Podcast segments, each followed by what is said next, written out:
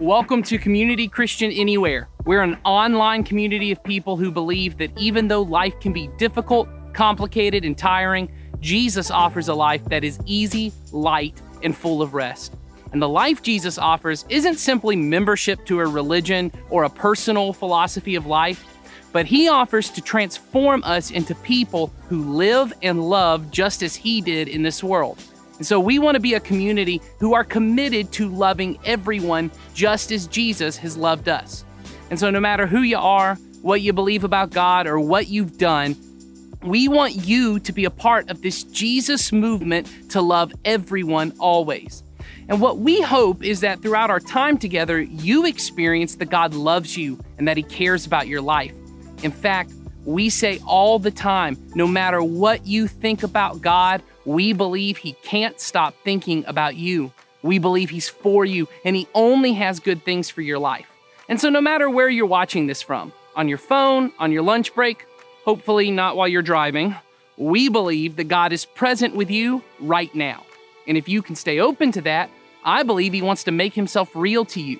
And if at any point during this video you have a question, or maybe you feel God speaking to you and you want to speak to someone about that, there will be a number on screen the whole time. You can text that number at any point, and someone from our team will respond as soon as we can.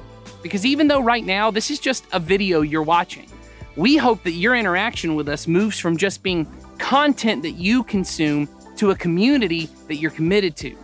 And one easy way to get more involved with our community is by going to our website, cccanywhere.com. There are a lot of resources there, including some material specifically designed for your children. And the best way for you to get involved with our community is by clicking on the card on that website that says Join our Facebook group. You'll be taken straight to our Community Christian Anywhere group on Facebook where we can connect with each other during the week. All you have to do is click the join group button, and you'll take one quick and easy step into community this week. All right, well, right now, we are going to get into our main idea for the day. We're starting a new series of teachings that feature voices from all around our country about some of the most important questions about life and the Christian faith. Today, we're going to be discussing the question Can we trust that Jesus really rose from the dead? And we're going to be hearing from a best selling author and cold case detective named J. Warner Wallace. Wallace has been recognized for his work as a cold case detective. He was awarded the Police and Fire Medal of Valor Sustained Superiority Award for his continuing work on cold case homicides, as well as receiving the Cops West Award after solving a 1979 murder and his cold cases have been featured more than any other detective on NBC's Dateline. At the age of 35, Wallace became a Christian through investigating the claims of the New Testament of the Bible using his skills as a cold case detective. And utilizing skills developed over two decades of experience on cold case homicides, Wallace provides his audiences with the tools they will need to investigate the claims of Christianity and makes a convincing case for the truth of the Christian worldview. And today, we're going to listen in on an interview between Wallace and the campus pastor of a church in Austin, Texas called Gateway Church. Uh, you know, I read your book, uh, Cold Case Christianity, over the weekend um, like I'd said. And what I want to say is that you talked right early on in the book about having presuppositions and how they can affect our worldview. Can you speak just a little bit about that? Look, if we're asking a question, is Christianity true? Uh, if you're going to start off with the conclusion it's not, okay, well, then you're not going to get very far because you've already decided. You're not open to this situation. You've already decided. This happens lots of times in, in criminal cases where you walk into a crime scene and you because you've done a thousand of these right you've done so many of these you know got a dead body and, and who does she know if it's a woman on the ground you're looking for her boyfriend you're looking for her husband that is you know most of the time probably somebody she knows is involved as the killer but if i start off assuming it's somebody she knows i have to leave that kind of hold it open-handedly right? I cannot make a decision that blocks out every other possibility. Here's what happens when you do that. You'll start to see the evidence in the crime scene through your presupposition. And something that you might be able to attribute to a boyfriend or a husband, you will attribute to that boyfriend or husband, even though they may not even exist. You just thought, well, it's probably going to be a boyfriend or a husband.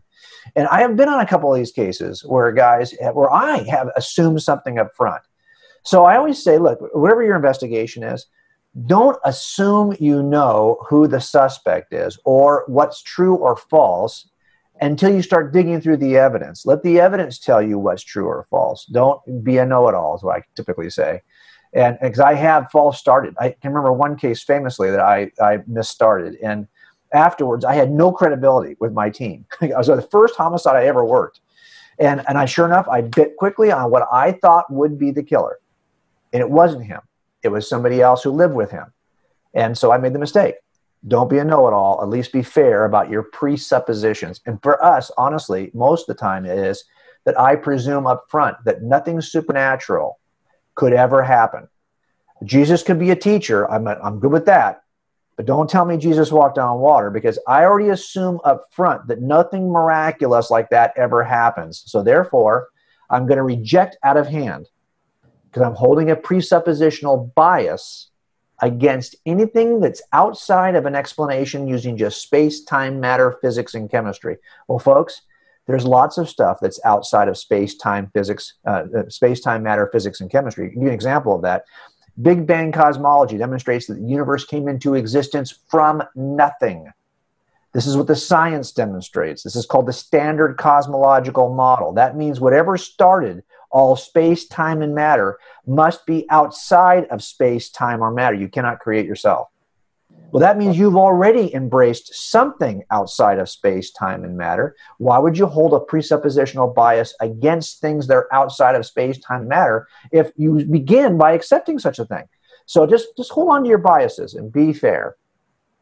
Something that really stuck out to me, you talk about uh, the difference between what's possible and what's reasonable. Uh, I wish I had really known about that uh, as raising kids. Uh, now I'm going to use it on my kids because uh, it's, it's a fascinating principle, very simple, but it makes all the difference. Can you explain just a little bit about the difference between what's possible and what's reasonable? Well, a lot of times we, we, we resist a claim because we have a standard of proof that we think I have to have every question answered and I have to get beyond all possible doubt before I can decide something is true. Well, we ask that question in jurors when we evaluate them for criminal trials. Are you the kind of person who has to have every question answered? Are you the kind of person who can't have a possible doubt? And if they say, well, yeah, I'm really a sticker that way, well, then you're excused because we cannot put you on a panel that standard of proof, beyond a possible doubt, is not the legal standard for the most heinous crimes in America. That standard is beyond a reasonable doubt. That's a lower standard. I have had cases, are they're called no body missings, where you have a, a woman who was killed by her husband and he got rid of her body and buried it someplace, and you don't even have a body, and you don't know if she's just missing or if she's actually dead. And so I can't answer questions for the jury. I had one case, for example, where I couldn't tell you how did you kill her? Don't know. What room was she in? I don't know. Uh, what did he do with her body? Mm, I don't know. Where is she today? I, I don't know. Um, how did he move her body without being detected? I, I don't know. What, how did he move her car? Uh, I don't know. I could not answer what you might think are the most important questions you could possibly ask, but that wasn't my burden. I could demonstrate that he did it without knowing for sure how he did it. And that's a much lower standard. I think reasonable doubt. Now, I just if you're looking at Christianity for the first time, or you've been looking at it for years, at least be fair. There is no worldview you can hold from atheism to Buddhism to Hinduism to Baha'i, whatever it is.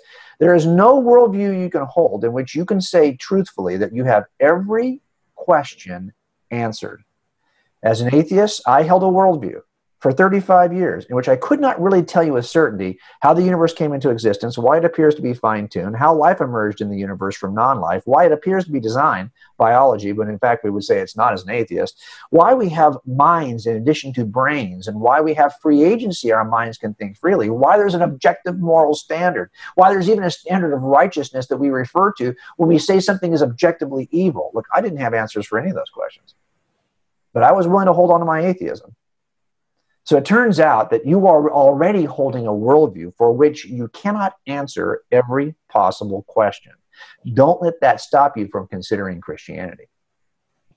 Yeah, for those tuning in, just to maybe help you understand what's possible versus what's reasonable, it's possible I could grow a mohawk. It's not reasonable. Judges actually tell juries not to get hung up on possible, they'll say in California, or imaginary doubts. Those are things you say, well, what if and you imagine something. Yeah. Like, what if it, it, was not? She wasn't killed by her husband, but but a burglar happened to break into the house. Well, do you have any evidence of burglaries in that neighborhood at that time? Is there any forced entry in the house? No. Is there anything missing from the house from a burglary? No. Okay, then you're just what ifing. That's not based on evidence. That's based on your what ifing, and we don't allow you to what if in jury uh, deliberation. So you have to have some grounding, some basis in evidence for it to be a reasonable doubt. So let's take a moment here to pause and reflect on all that we've heard so far. Maybe you're watching today and this has been interesting information, but you're not sure you can believe all of it just yet. Well, first, I'm really so glad you chose to join in with us. And I hope one thing that you take away from your time today is that we really are a community who welcomes questions. Mean, we believe that the church should be the one place where everyone feels safe and welcome to question and doubt and be skeptical because all truth is God's truth. And so if something is really true, we believe it. It'll always lead us back to the God who loves us. Maybe you're not sure you can trust that. So I want to invite you in the following moments of quiet reflection we'll have that you try your best to be open about why that is be honest with yourself about any doubts or questions you have. Maybe you have past hurts or experiences or even relationships that might be keeping you from building trust with the church community. Maybe you should take this time and just be open about any preconceived ideas you may have that lead you to doubt Jesus' resurrection. Maybe you could use this time to offer a prayer to God. Just be honest, saying, God, I'm not sure you're even real, but if you are, Please make yourself real to me. I believe He wants to do that. And if any point during this time you have a question that just won't go away or you find an insight about yourself that you want to share with someone, would, would you text me through the number you see on screen right now? I'd love to talk with you about that. Now, if you're here today and you would call yourself a believer, and maybe you're not sure how all of this really applies to you today, I'd love for you to take these moments of silence to just open yourself up to what God might have to say to you today. Maybe through this time, you'll get a better picture of how powerful and mighty and beautiful Jesus is. Maybe through this time, God will bring someone to your mind who needs to hear this message today and you want to share it with them. Maybe this will just be a moment of quiet for you to rest and remember how much God loves you. And if you feel God speaking to you throughout this time, would you reach out to me by texting the number on screen? I'd love to talk with you about that. But as we move into this minute of quiet reflection, I want to pray that God will open our hearts and minds to whatever He has to say to us today. And to do that, I'm going to put up some words of Jesus on screen, and they'll stay up there for the entire minute of silence to help you focus on God's desire for you. Let's read them out loud right now. Anyone with ears to hear should listen and understand. So let's listen for what God might have to say to us today.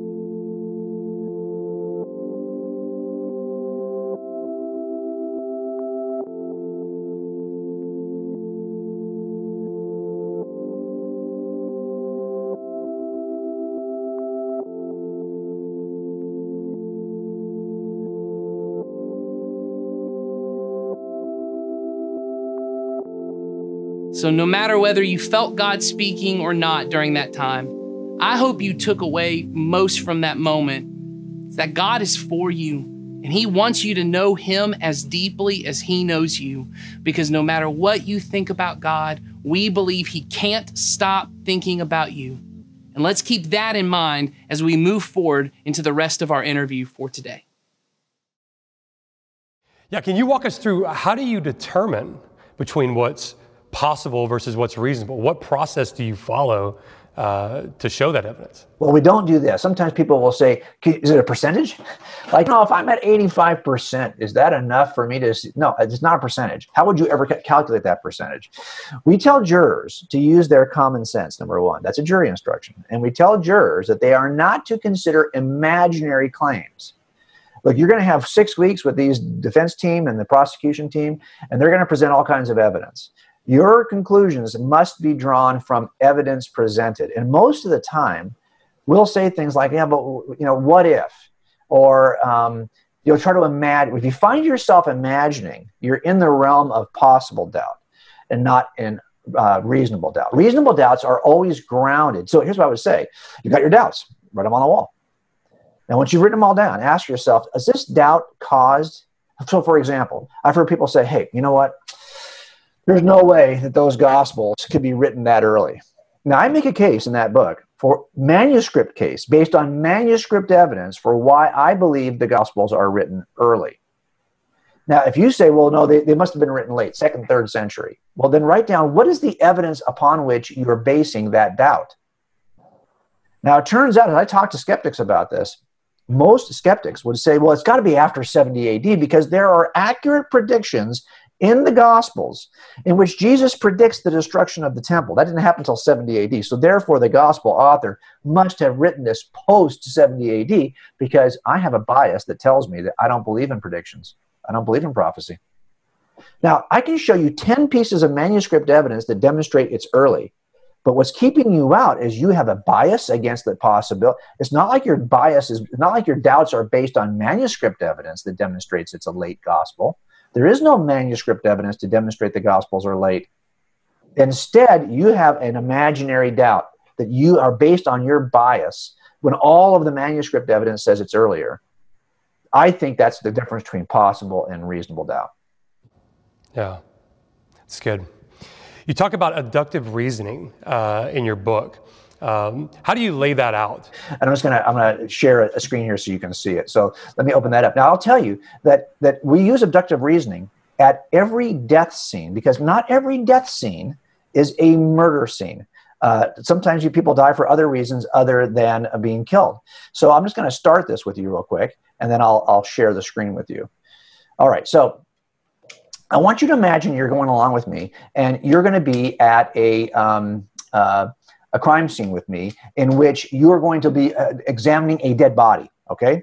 Now, don't worry. This dead body is just my son. So here he is. Now, um, how do we know if this guy was killed? Well, there's four ways to die. We're going to base this death and we're going to figure it out based on the evidence that's in the room. So we're going to have to first look at the evidence that's in the room and ask the question do we have a good reason to believe this is something other than uh, a natural death. Well, I'll give you an example. We're going to take two lists that begin with an E. One's a list of evidence, and one's a list of explanations. Now, the evidence we have in the room so far is we just have a dead guy laying face down. That's it. How do we explain dead guys laying face down? Well, they could die naturally. They could have died by accident. They could have died by some form of suicide, or they could have been killed by somebody.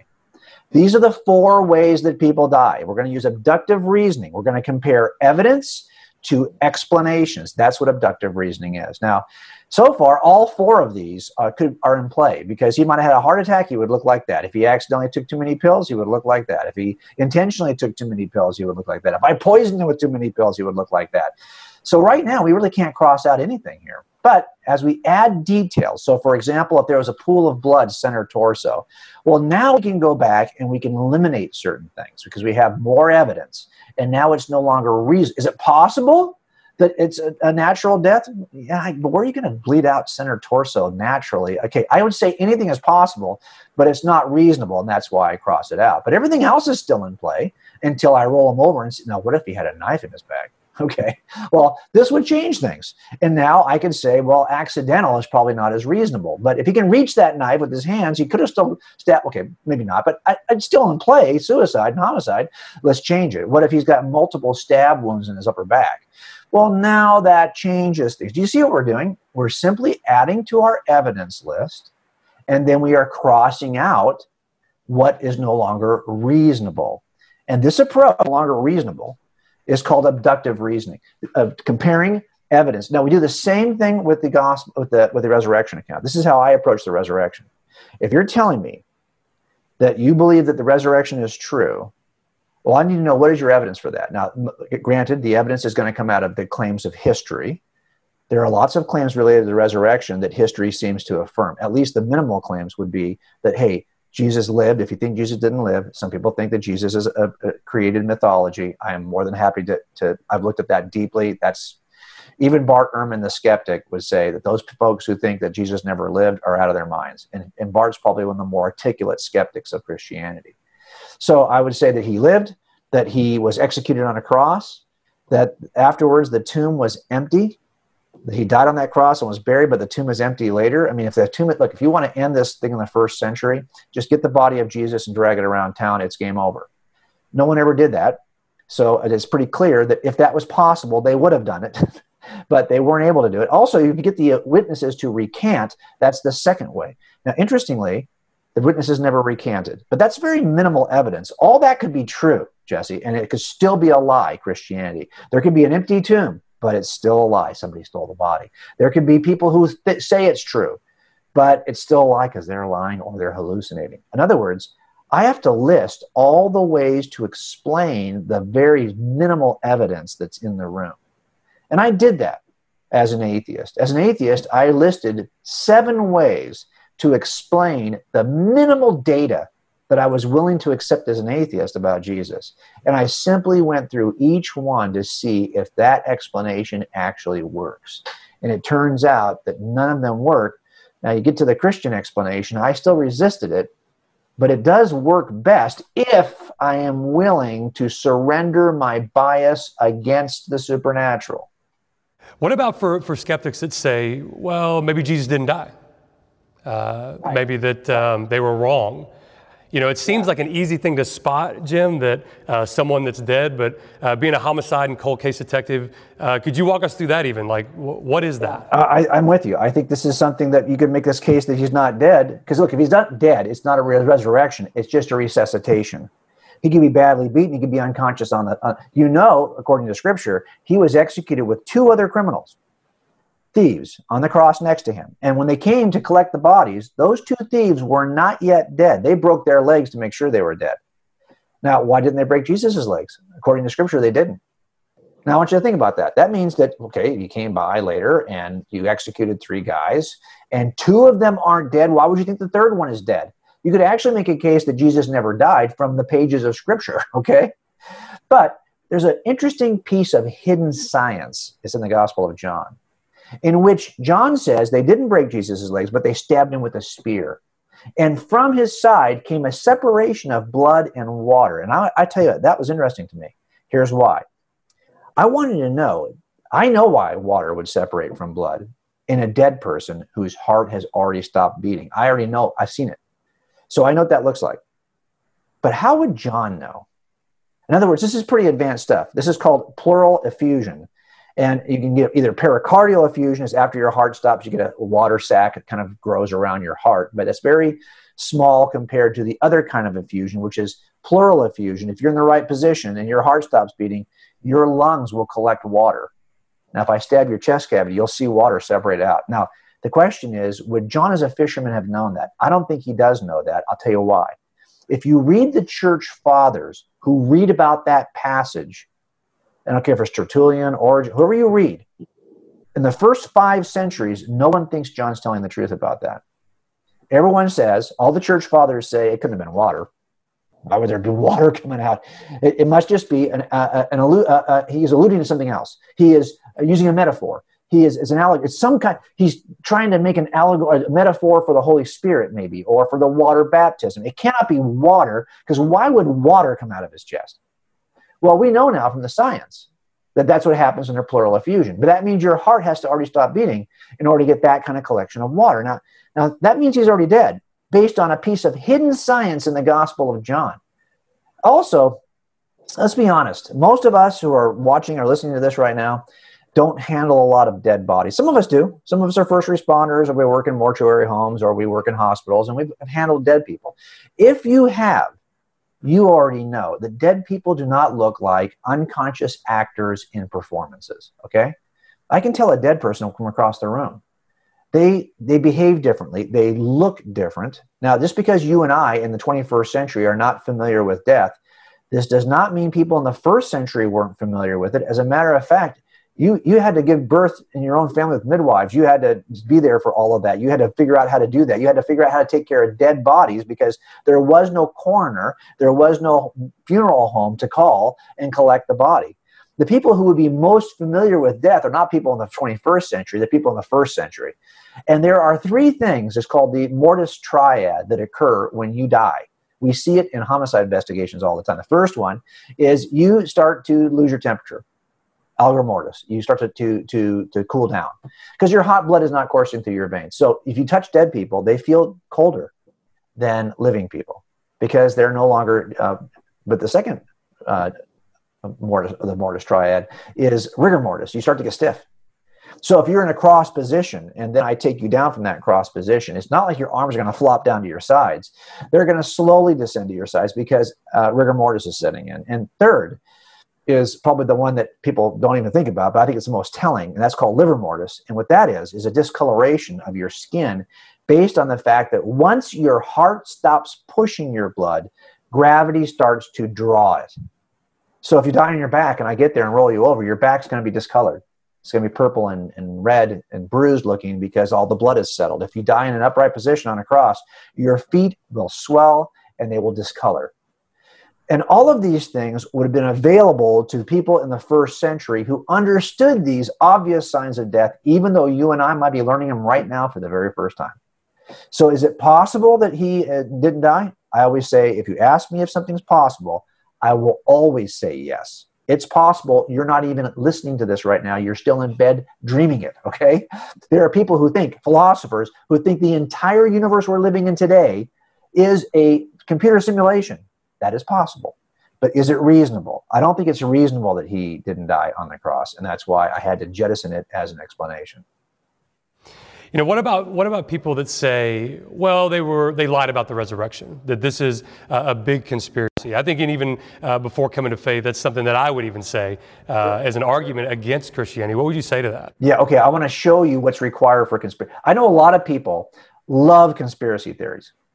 We just do. We love them in books. We love them in in um, in uh, theater. We love them in in movies. And I'll, you know, right now we are in the midst of how many conspiracy theories related to COVID nineteen, related to whatever's going on, are people buying into right now? I mean, we love conspiracy theories, but here's the problem with conspiracy theories, and I'll just show it to you. And it's that conspiracies require five things. Now I'm going to share a screen with you again, so be patient with me as I hop over here to do that. And uh, these five things would have to be present in order for any conspiracy to be successful. I just don't think they're successful. Uh, this this is one of them. Now, do I think that there are successful conspiracies? Of course, I do. But but if there's if you think you know of a successful conspiracy, Jesse, it's not successful. Okay, because but to be successful means you never found out. Successful conspiracies require these five things. Number one, a small number of co conspirators. You want the smallest possible number of co conspirators. Two people can tell a lie and get away with it better than 22. Also, you want to hold it for the shortest period of time. So it's harder to hold a lie and keep a lie for a, a, year than it is for a day. The best conspiracy is two people go off and do something they shouldn't do. They lie about it, and the next day one kills the other. Okay, now we're down to one, and it's a short conspiracy. Third thing, you need excellent communication between co conspirators. Because if someone jams up one of you and says, hey, what was happening? Your story better match the other one. That's why the first thing we do as detectives is we separate suspects to see if their stories match. If they can't communicate with each other, it's harder. Also, it's easier to lie for your brother if you're in a conspiracy with your brother than somebody who's not a relationship to you. And finally, if there's no pressure and no one's asking you, well, then you're going to be okay. Now, look, if you're telling me that the Christian story is a conspiracy, it would have to have all five of these things to be reasonable. Now, I think already the problem is there's too many people involved. It's not just you know James and John and and and and Peter, you know the, the three, and it's not just the twelve. You remember in the upper room there were 120. Remember there were 500 who saw the Christ on the same day, according to Paul. When he talks to the Corinthians. Let's play like game of Clue. You remember the old school Clue? This is the old school Clue board. I'm going to change the board just slightly. Here's the board with the area around where Jesus and his disciples did their ministry, and the game pieces will be the disciples. This game of Clue, the first question is well, first of all, there's way too many. If you ask me, there's way too many. That's not reasonable. But how long do they have to hold it? Shorter is better. They have to hold it for six decades. You're telling me that 500 plus who saw the risen Christ held on to this and nobody recanted for 60 years? Well, maybe they had great communication between each other. They could keep their story the same. Uh, no, they're not in that holy huddle. They're all over the game board. So the question becomes how do I know Thomas in India what Matthew in North Africa is saying? How does Matthew know what, what Paul is saying? Uh, there's, there's, there's, no way to communicate in this uh, time to know that the stories, the, and by the way, regardless of region, their stories all match, even though they're separated by thousands of miles. And were they pressured? Well, you know this game of Clue, right? Clue is one of those games that has these little weapons in it. And but trust me, these guys were pressured, seriously pressured. You remember Jack Bauer in 24, that old series? Jack would do whatever's necessary to get the confession. And that's exactly what they were trying to do with these guys. And no one ever changed their story, even though there were some others James and John and Peter and Andrew. Matthew at the bottom of the board there, who's in North Africa, he was not related to any of these guys. As a matter of fact, he wasn't even admired by any of these guys. He was the tax collector called Levi. Yet he writes one of the earliest gospels and never changes his story. There's the problem as I see it. And I'll stop uh, sharing at this point right now. That's the problem as I see it is that there's no, uh, is it possible this is a conspiracy? Sure. But honestly, if you have not investigated conspiracies, that's why it seems so reasonable to you. That's why it seems like beyond possible. It seems reasonable. Once you've worked conspiracies, and I've done a bunch of these, I that, that doesn't give me any pause at all. I know it can't be a conspiracy. There's too many people. All those conditions aren't being met. It's not reasonable. Yeah, it's great. I don't know what you think about all that you've heard so far today, but here's what I do know.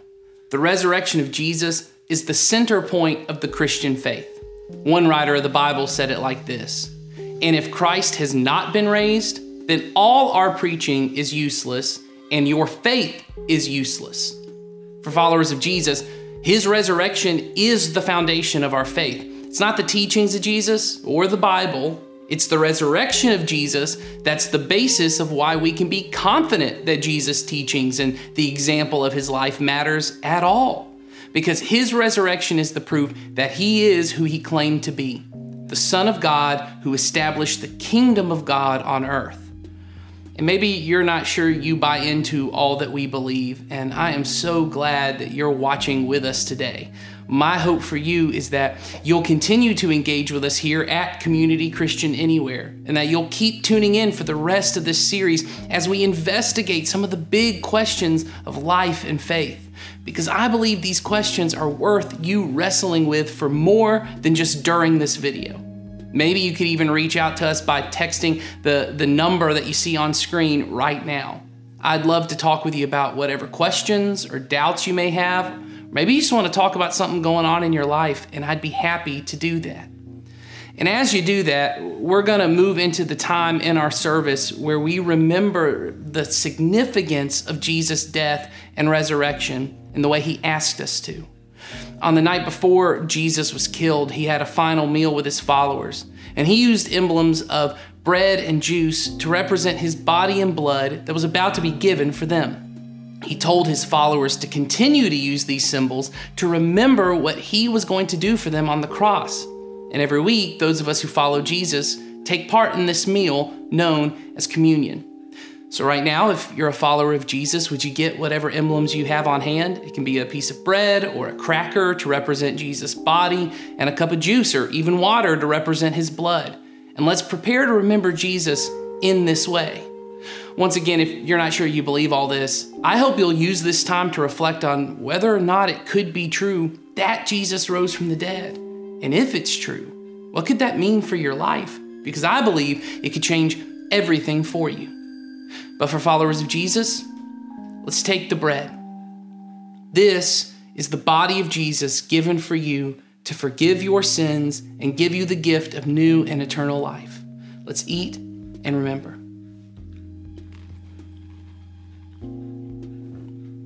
And now the cup.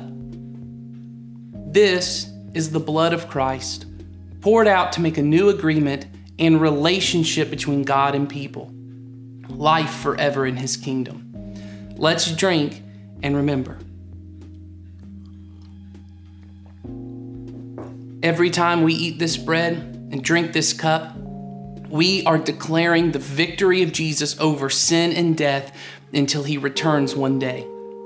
And right now, we're going to sing a song that declares the power of Jesus' resurrection over our lives. How Jesus' resurrection is not simply a historical event, although it is, but it's also the story of our lives. For those of us who follow Jesus, He is bringing back to life in us all the things that our sins have killed the relationships that were dead in bitterness and past hurts, the behaviors that killed our integrity, the loneliness and isolation and hopelessness that is a death all its own. In every area, Jesus wants to bring life to us. He wants to resurrect our broken and dead lives. And as we end our time together, let's worship God for this.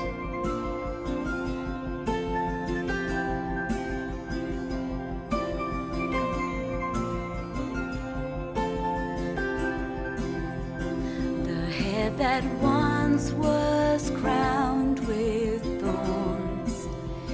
is crowned with glory now. The Savior knelt to wash our feet. Now at his feet we bow.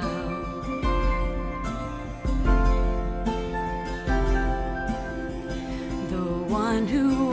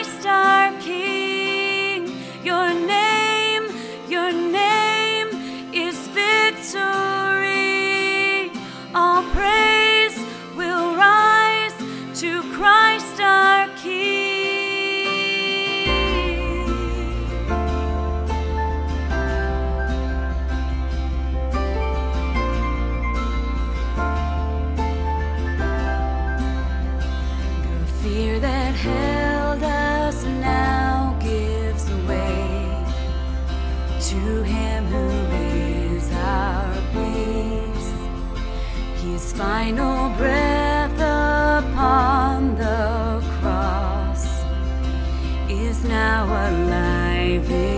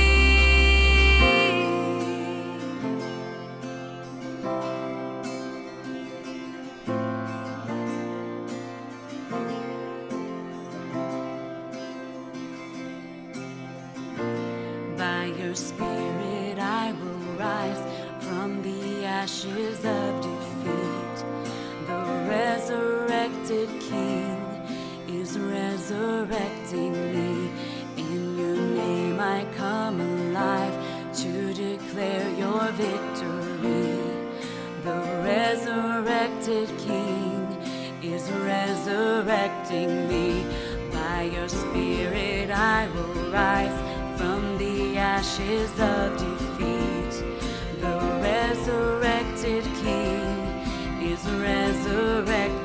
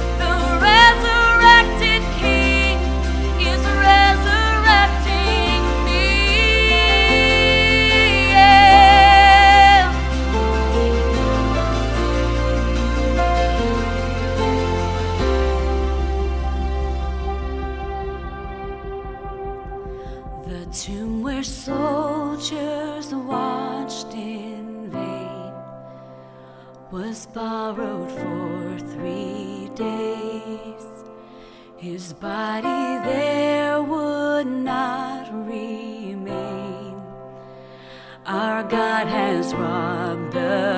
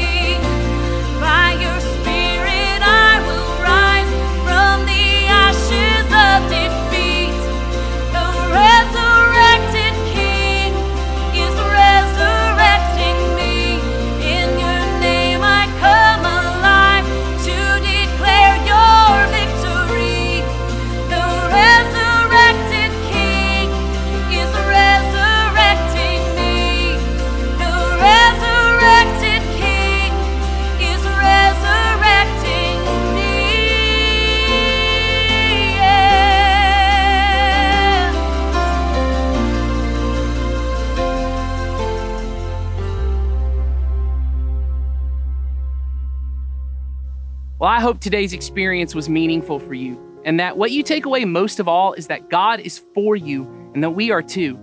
If anything today raised questions for you, or maybe you felt like God was speaking to you and you want to speak to someone about that, please text the number on screen right now. Someone from our team will get in touch with you.